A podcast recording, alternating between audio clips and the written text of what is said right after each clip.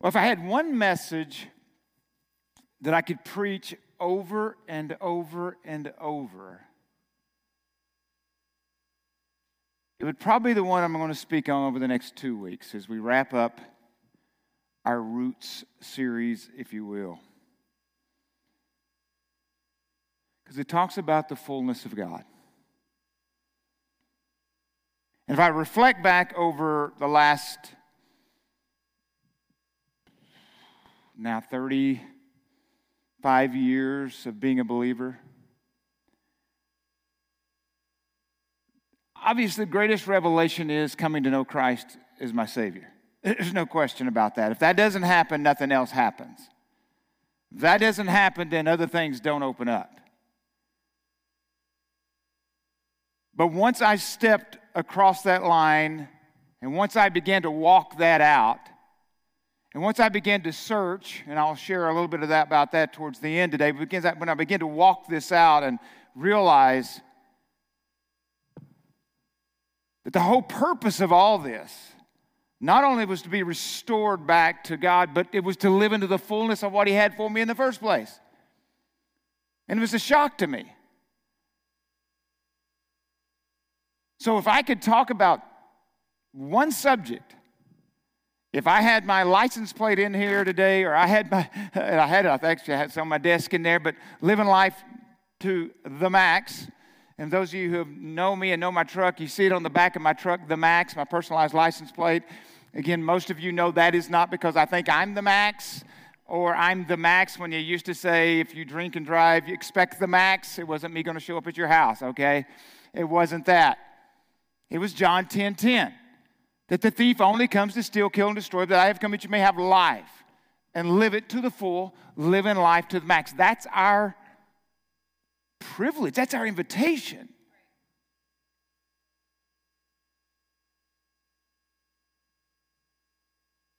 Colossians two, six, seven. So then, just as you receive Christ as Lord, continue to live our li- your lives in Him, rooted and built up in Him. Continue in this. This is not a one-time deal. This is continue in this. Strengthened in the faith as you were taught and overflowing with thankfulness. Ephesians three, sixteen through nineteen. I pray that out of His glorious riches, He may strengthen you with power through His Spirit in your inner being, so that Christ may dwell in your hearts through faith. And I pray that you, being rooted and established in love, may have power, together with all the Lord's holy people, to grasp how wide, how long, and how high, and how deep is the love of Christ, and to know the love that surpasses knowledge, that you may be filled with to the measure of all the fullness of God. And what that, that passage, that, that last part of that passage in Ephesians, that you may be filled to the measure of all the fullness of God, it means for you to abound in it. I mean, literally that picture, I don't know if you know what about, but it's like, I, just this, I, I see this party almost, that you're abounding in all these things, to live within the abundance of what God has for you.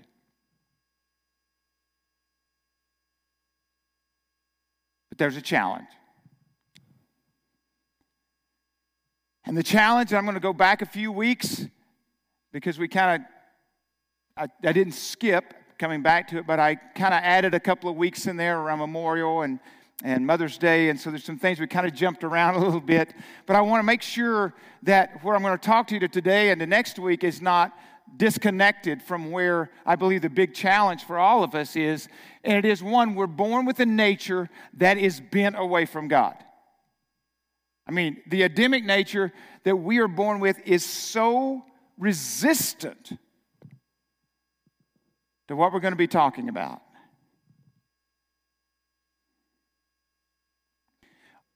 So resistant that I think often churches don't even talk about what we're going to talk about.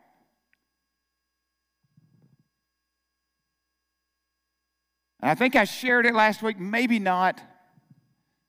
But I've heard this statement. I think it may have been Monty Williams of our Phoenix Suns. Yay, we're to the second round, right? That's all I got out of, hey, we're to the second round, right? Woo. Yeah. And I think his statement was, not he took it from somewhere else, everything that you desire in life is on the other side of hard. Everything you desire in life is on the other side of hard. But we have a culture who doesn't want to work through hard. Everything you want in life is on the other side of fear. And you've heard me say here often in the last few months, because I heard this on, you listen to the radio. I, I recommend listening to the radio. I listen to it. You get good stuff. The preaching stuff. But I heard another guy say, uh, an athlete say, his daddy told him, he said, choose your heart and shut your mouth. So everything you want in life is on the other side of hard. Choose your hard and quit complaining. And quit hiding, whining. And let's go. So what I'm going to talk to you about is I'm not going to try to teach you that it's easy. I'm not going to try to share with you scripture that says, oh, if you'll just apply a few of these things, it's going to be hard. But that's okay. Because the very nature you're born with is bent away from this. Where if this is following God with all your heart, your nature you're born with is here, and you're trying to bring it to here.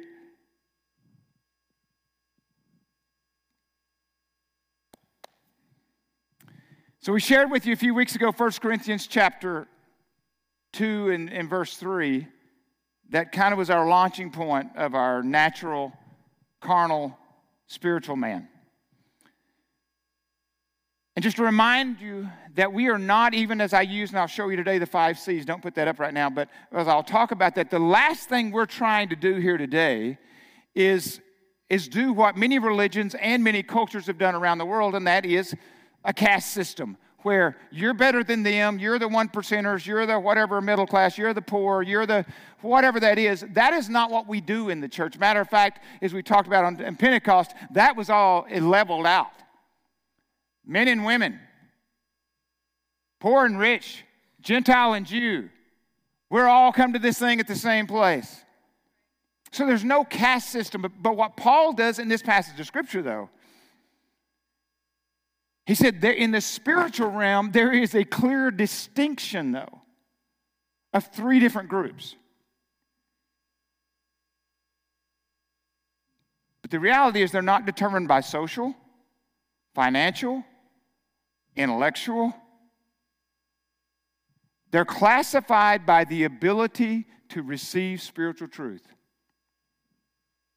You can be the poorest of the poor and be at the highest, if you will, category in what Paul's talking about. You can be the richest of the rich and miss the whole thing. The smartest of the smart. Because what we're talking about seems foolish to the natural man. So let me read Paul's words here out of First Corinthians two and three. This is what we speak, not in words taught by human wisdom, but in words taught by the Spirit, explaining spiritual realities with Spirit-taught words. The person, in other words, the natural, as the King James would say, without the Spirit does not accept the things that come from the Spirit of God, but considers them foolishness and cannot understand them because they are discerned only through the Spirit. Now, let me stop right here. Uh, We, well, let, let, I'll finish reading. We'll come back to it. Brothers and sisters, I could not address you as people who live by the Spirit, but as people who are still worldly, mere infants in Christ. Again, he's talking to believers here. I gave you milk, not solid food, for you were not ready for it. And st- indeed, you're still not ready. You're still worldly, for since there is jealousy and quarreling among you, are you, are you not worldly? Are you not acting like mere humans? Are you not acting like, basically what he's saying, like you're not saved? Like you don't know Christ?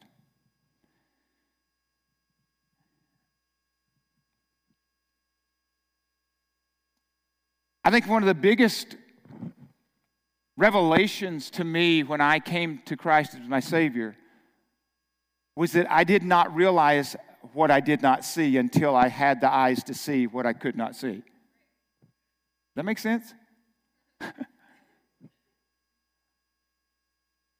I mean, when we started this church here, one of the things I kept repeating over and over when we came over here and we you know, were doing all the work we were doing, all that, I didn't know what I didn't know till I found out I didn't know it. And that was repeated over and over and over because there's just things you didn't know till you got in the middle of it. But especially in the spiritual realm, you can talk to people about it, you can encourage them, you can ask them even to read Scripture. But it not come off the page. I remember reading Lee Stro- here in Lee Strobel years ago, those who, The Case for Christ, those of you, and he's got some different books that many of you know about. But as a lawyer and an atheist, his wife became a Christian at Willow Creek, and then he started attending. He said he would go to church with her, and he was an investigative reporter from a legal standpoint, so he did all of investigation. Uh, he, he thought, well, I'm just going to prove that this is wrong. So he went about that, and you can get the book. It's a great book.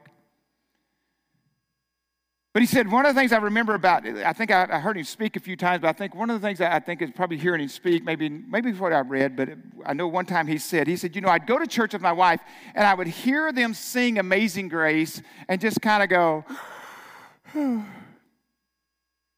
nice.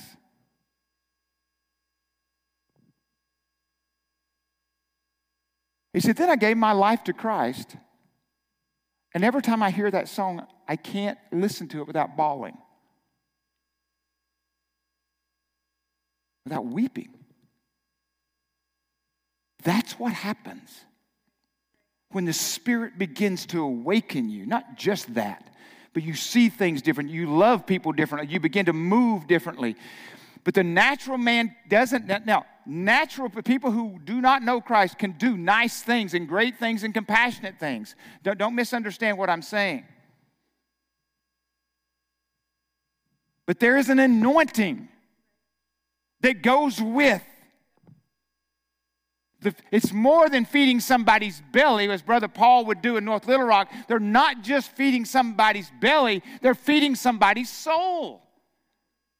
By that handshake and that hand on their back and that hug and that, that time that they take. And there's an anointing on their life that is, is, is, is just like a conduit to someone that woos them, that draws them because they're different than just a sandwich. A sandwich, they're going to be hungry later.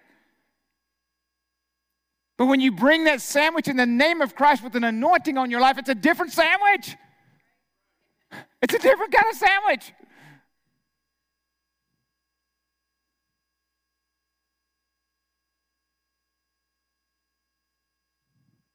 All kinds of organizations can build houses. There's all kinds. The government can do a lot of things that the church probably should be doing. But the government can't change a man's heart, no matter what laws you put in place. Or you can keep people between the ditches, okay. We all kind of agree on some things. That's awesome that we don't, but you can't change a man's heart. You can put him in prison because of something, but you can't change his heart from never wanting to commit murder again. Something happens in the supernatural that cannot happen in the natural. So the natural man, sure, we're influenced by laws, which help us. There's a lot of things I'm so glad that we have in place. But to me, most of it's based on the fact of, of Christianity helps us kind of form our laws of our land and some things along that line. But thank goodness we agree that a red light, everybody agrees that red is red. Not everybody, your red is my green. So now I realize yellow may mean something different. It's speed up or stop. I get that one. Okay, it depends on who you are. Some of you are looking at your spouses at this point. Okay, I get that. But at least red is red and green is green. And we've got things in how you're raised, and even you could have been from a person who was morally good but just wasn't wasn't wasn't spiritual. So there's all kinds of things that bring us along. Your personality. There, there's a lot of things that, that may, I, when I, a lot of times I say, you know, when some people uh, are born... They're born with a rebellion against God, but some people get like a double portion. It may be one of your children.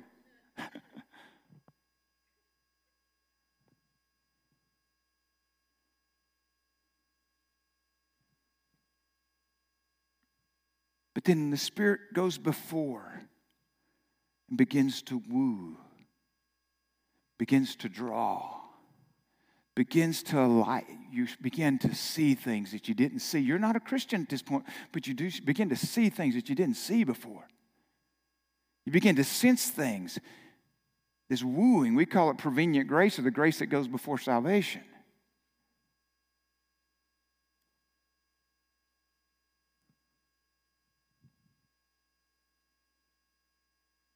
As Jesus says to Nicodemus, there comes a point, except a man be born again, he cannot understand the kingdom of God. Cannot. No matter how studied you are, Nicodemus, no matter how much training you've had, no matter how much debating and what a position you've been put in, Nicodemus, no matter what, unless you're born again, unless you've been born into the Spirit, unless the Spirit is reigning in your life, you cannot understand what I'm talking about. And you will not see the kingdom of God. I and of course, at this point, they don't even know he's going to leave someday.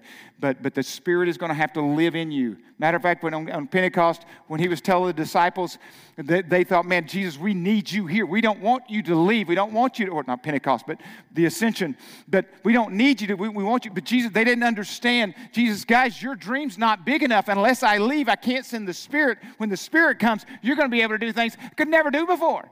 If I stay, we're in trouble. And you think, how could we be in trouble if Jesus is with us physically? He said, by me staying will limit you. I'm promising you one that will come and will convict and comfort and teach and direct and won't be limited by miles. So that's why in the places where Jeff and Paige were just these last week, it's not limited. It's, it's not limited by access necessarily. It's not limited by the best internet. It's not limited by the most finances. It's not limited by, because the Spirit.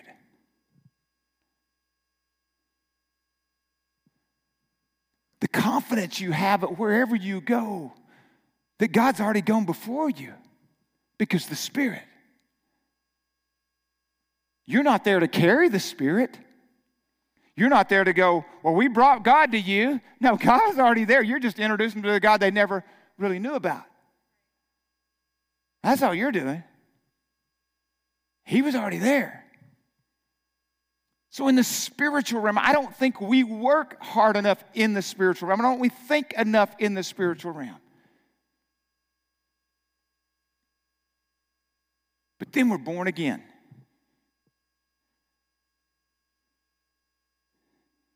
And the salvation that we're talking about is realized through the radical restart as if, since a brand new baby. And you can go back and listen to some of the message over the last many weeks if you want to get caught up on that, and I won't spend more time. Maybe spend more time than I needed to on it today, but I want to make sure that you know that our launching over these next two weeks, these Sundays, today and next Sunday, we got to know where we are, location-wise.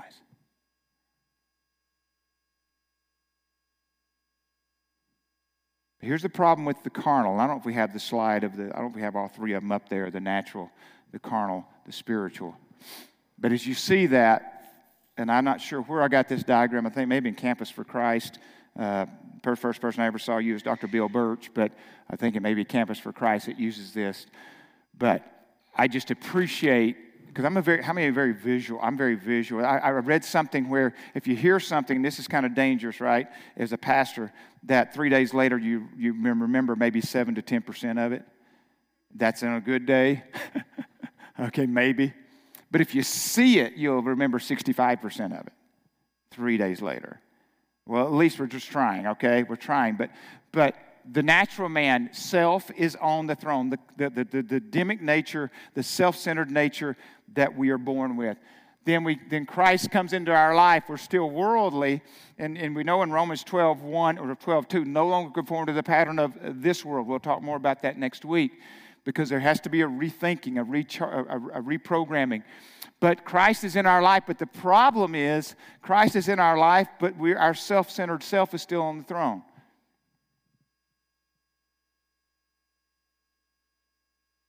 And as we've talked about on the Barna slide, I mean the Barna survey and the slide that we've used over the years,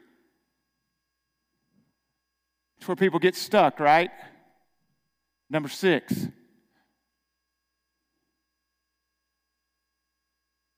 Actually, number five. And so many of us get stuck,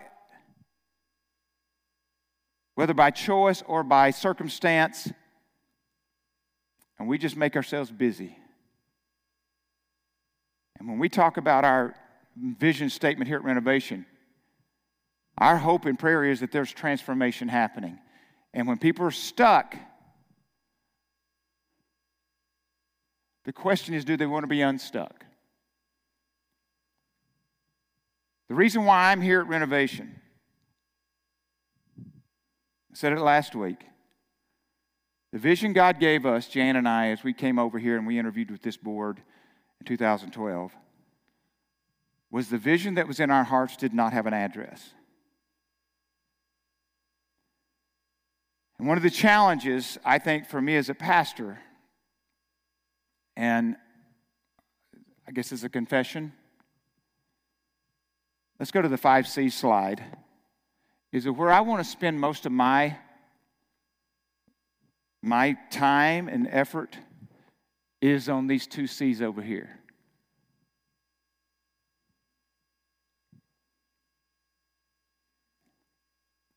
Honestly, I'll tell you, that's the reason why I believe I was called over here, or where am I supposed to be the rest of my life, is these two.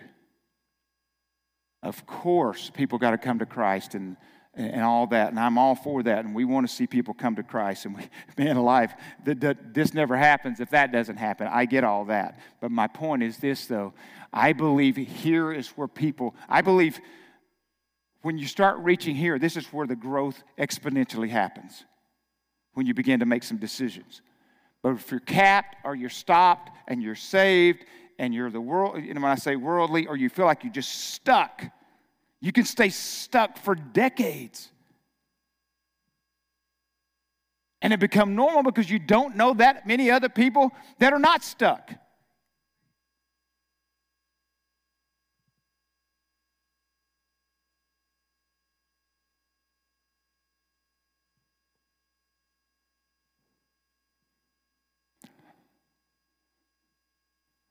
So then why do we see this meandering back towards the middle instead of this line of going, man, we're just going to keep going? I am not looking back there, man. I'm, I, I am, I'm wanting jet fuel in this thing. I'm wanting to go.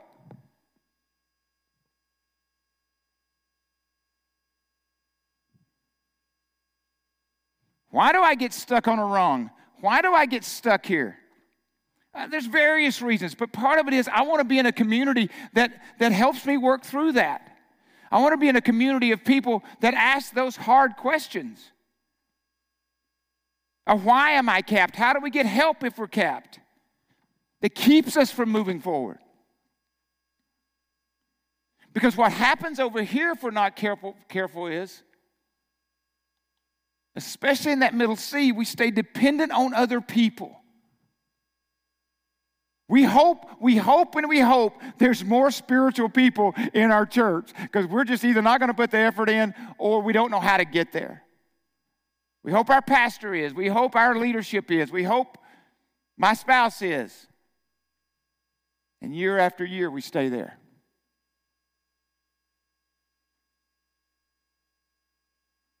We live there in the center of our emotions. We, there's so many things that... And I catch myself at times. I'm a very emotional. Many of you know me well enough, know that I'm a very emotional person. I'm very, whether I'm watching sports and uh, whatever, and uh, worship, but I'm I'm very emotional uh, when I'm working by myself. I talk to myself a lot. And again, many of you do that. I know you do. Uh, and but I hope and pray I don't live my spiritual life in this emotional roller coaster.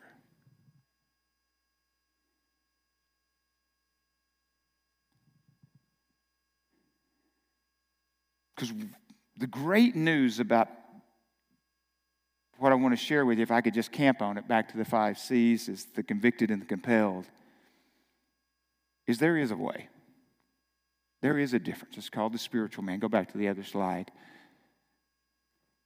And the spiritual person, spiritual man or spiritual woman, and if I had the diagram, I don't have it here, but if I had that, if there was a transition between the carnal and the spiritual, it would probably be Romans seven twenty-two, where Paul says, I desire to do God's law. I, do, I hunger for God's law. I want God's law to work in me. I want, it to, I want to live into it. The problem is, many of us, not many of us, all of us are born not wanting to do that. And when there, that line, that, that light goes on, that my desire is to live in the law, you know something's changed. The spiritual person is dying out to the self-centered self to love the Lord your God with all your heart, soul, mind, and strength, and love your neighbors yourself.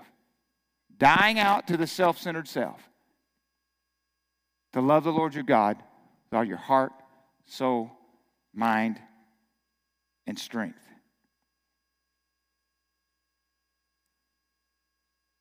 Ephesians four twenty-two through twenty-four.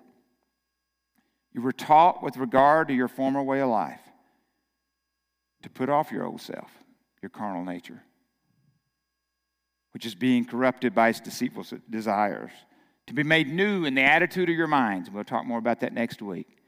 And put on the new self, created to be like God, not to be God, to be created to be like God in true righteousness and true holiness. The fullness, the fullness of God. First Thessalonians five twenty-three says, may God himself, the God of peace, sanctify you through and through. May your whole spirit, soul, and body be kept blameless at the coming of our Lord Jesus Christ. Sanctify you, to set you apart for God's use, to be all in.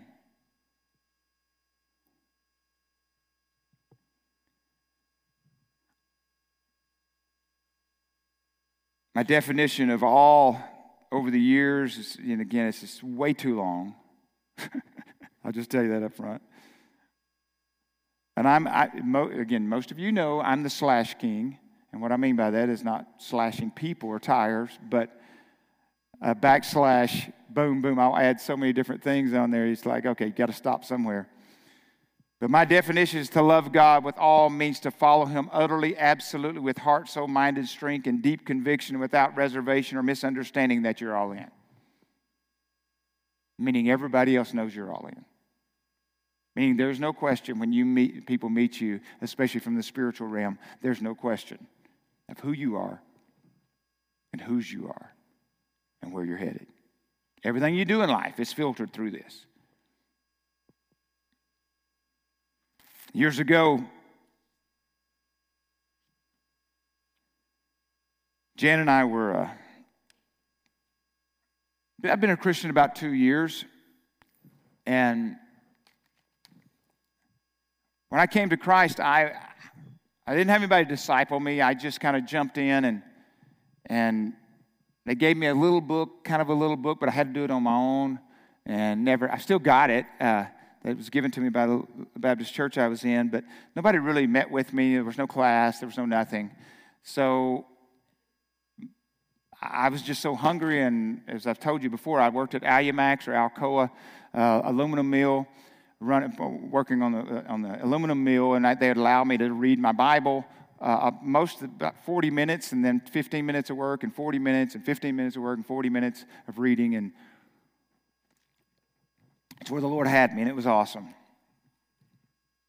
And I grew in my faith and, and my theology. And but what happened was, over time, I began to realize th- there's got to be more than this, because most people I knew were in the center circle, and I didn't know what center that center circle was at the time. I didn't know in the five C's. I didn't know what that was. I just knew most of the people that I knew, now that I look back on it, lived there almost, I mean, except for maybe a couple of people.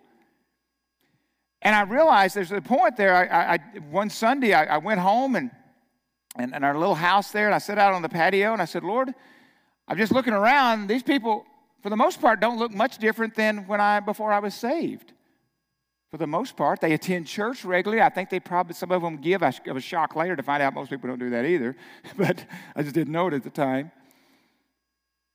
I said, if this is all there is, back to what I said a few weeks ago, if all this is about me not going to hell and getting to heaven, I can see where my line would be here, but I found out as time went on, this is an invitation to an unbelievable life. This is an invitation to an adventurous life. It was an invitation. That's the reason why I want my line to go there. But I said to the Lord, that's the reason, kind of a turning point for me was I was sitting out on my patio, and I said, Lord, if this is all there is, if I've got my ticket punched, then I'm going to take most of my Sundays back and my ten percent since I've already got my ticket punched, if this is all there is to it. But if there's more, I want more.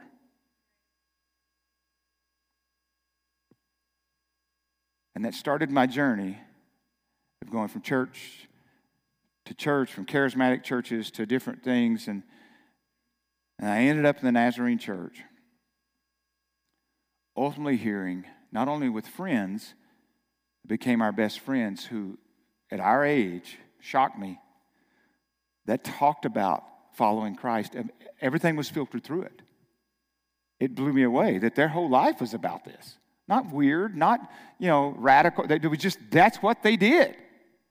When they made decisions, it was filtered through this. And I began to, that, that drew me in, and I was interested. And ultimately, I, I, was, I heard our pastor teach on the concept, and was a new concept to me, of entire sanctification, of holy, putting everything on the line, coming to the altar and consecrating everything about my life, all keys on the table, everything that I have is on them, it's in the center of the table, and I push it to the middle, and I, I, I push it in to the center, and I take my hands off. I had never heard that before. I had been asked and been prayed over to get receive certain gifts, because if I received that gift, I'd be filled with the Spirit. And I'm not saying that doesn't happen. What I'm saying is that wasn't where I was. And as one night I was being prayed over like that, and and, and the Holy Spirit, I believe, with not not out loud, but maybe just about as close or louder, said to me, "Quit seeking the gift, but seek the giver." With everything I have. This concept of entire sanctification was just a total foreign thing to me until I figured out it's in Scripture. You mean it was in there? It is God's will that you be sanctified. It is God's will that you set your life apart, every bit of it, all in. Every capability you have, from your gifts and your graces to your finances to your time to your relationships, all of it, all in, all to the middle of the table. Your keys, you take them out of your pocket and you push them in.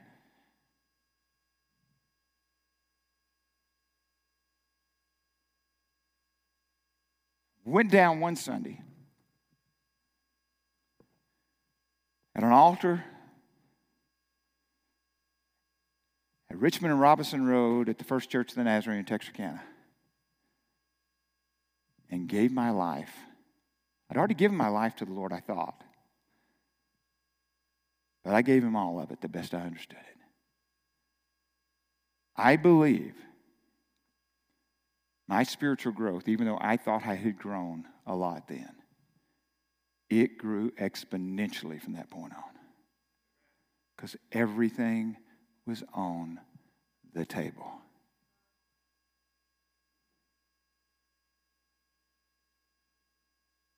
The problem with putting everything on the table sometimes is, and laying things on the altar that are still a living sacrifice, as Romans twelve one talks about, it can get back up off the altar. This is a daily. This isn't even an hourly sometimes. Going, Lord, not my will, but yours be done. So next week, we're going to do a little bit deeper dive into understanding entire sanctification.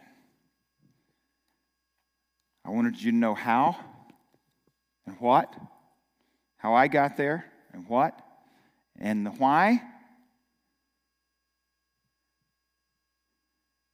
God's desire for you is so far beyond what you are capable of understanding.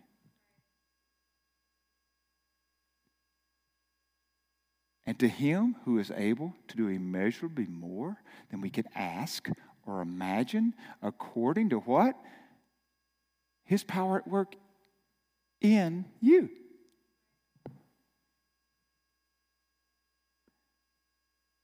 I know we could walk through today, and I could feel it in my spirit a little bit of the heaviness of the first part of this message, is that we don't really want to talk about those things. If we were going back to the mirror series that we did way back, we don't like to look at that.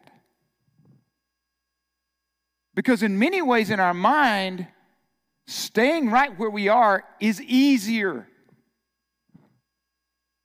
It's just easier.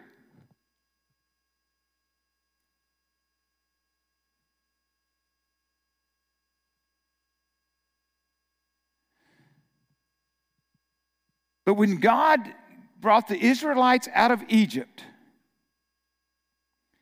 he split the Red Sea and they walked through. When they went into the Promised Land, they had to put their foot in the water first before he parted it.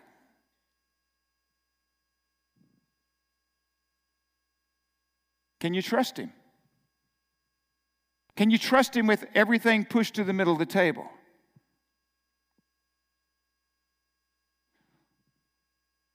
I am a witness that you can. But I hope, also hope I'm a messenger that encourages you. As we go through this week, I'm going to pray for us, and we're going to, I'm going to ask Josiah and him to come on down as we close in communion.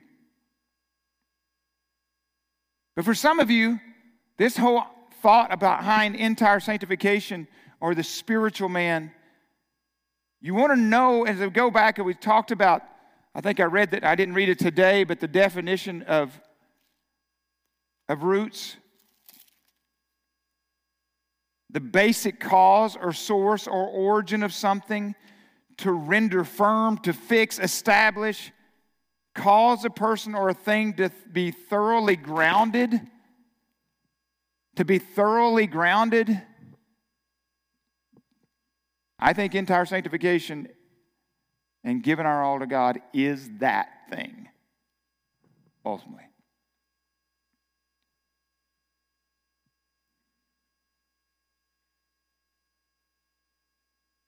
I most likely didn't do as good a job as I wished I could to share with you how serious I am about this one thing. I could share with you how I believe living in conviction and living compelled is what we're called to do. I wish I could express that to you in a way. I don't do a very good job with that. So I have to leave that to the Spirit, to let that rumble around in your mind and your hearts.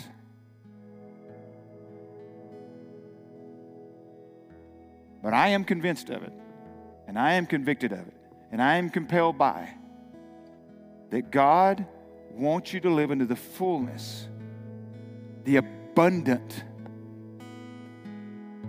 As Craig Groeschel says, your mind can't comprehend what God is capable of doing through you.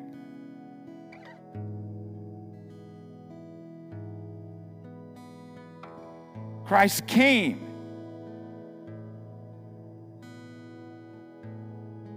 died on the cross, rose again.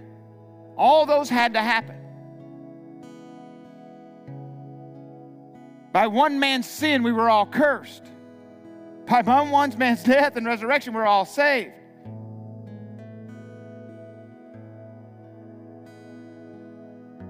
but you choose. I think we would all be disappointed someday.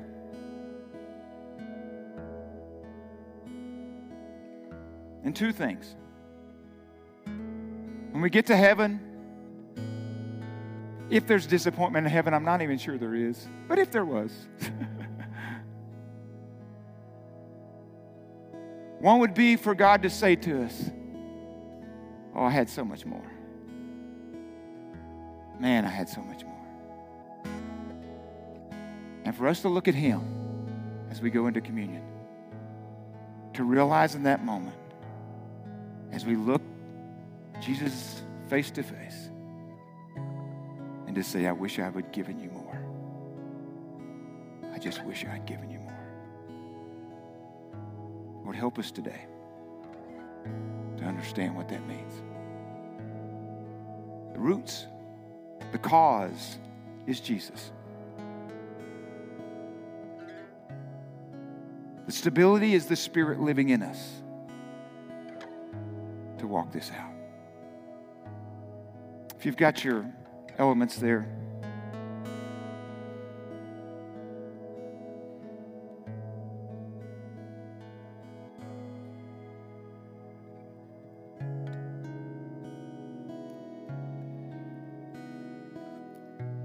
one of the signs, obviously, it's the bread, it's the body, and the, the juice of the wine is the blood. But one of the signs, I think, for me as I think about that evening, as I reflect back on it, not only what Christ has done in my life from saving me, inspiring me, in, in filling me, was setting the example by washing the feet of the disciples, the humbling. And I think as you walk this out, this following of Christ, the more willing you are to do for the least of these is a great sign. But on the night He was betrayed, Jesus took the bread and He took the cup. So, Lord, as we come now to partake of both of these, Lord, would you would say, as often as we do it, we do it in remembrance of you and, Lord, what you have done in our lives. Lord, I think of one of the scriptures we repeated during this series, overflowing with thankfulness. So, Lord, we take the bread now as we remember to our soul's comfort. Take and eat.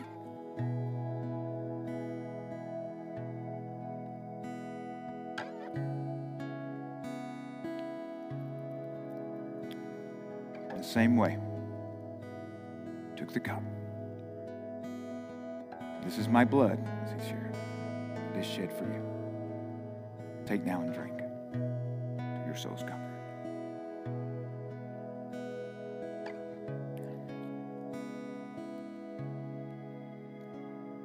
Lord, I come before you today.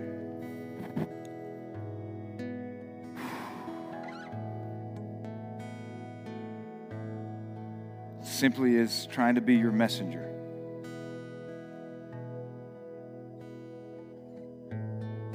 If something that is heavy, but so liberating. And Lord, I pray over this week that your people who are either in this room or across these miles, across the country, who are listening in, that this thought of being all, everything on the table, the keys dropped there to every room, that you'd be using this to prepare our hearts. If people are already there, that's awesome, Lord. And Lord, that they continue to lean into that. But Lord, I pray that those that this maybe is a new concept,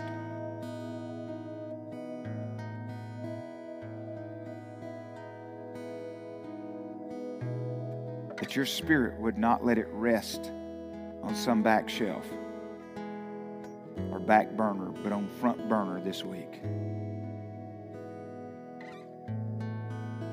And Lord, it's like anything else when we follow after you. Sometimes we just commit without details, but we just trust you.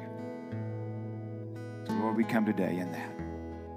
We love you. And again, it's been prayed here already today, Lord. So many of our folks.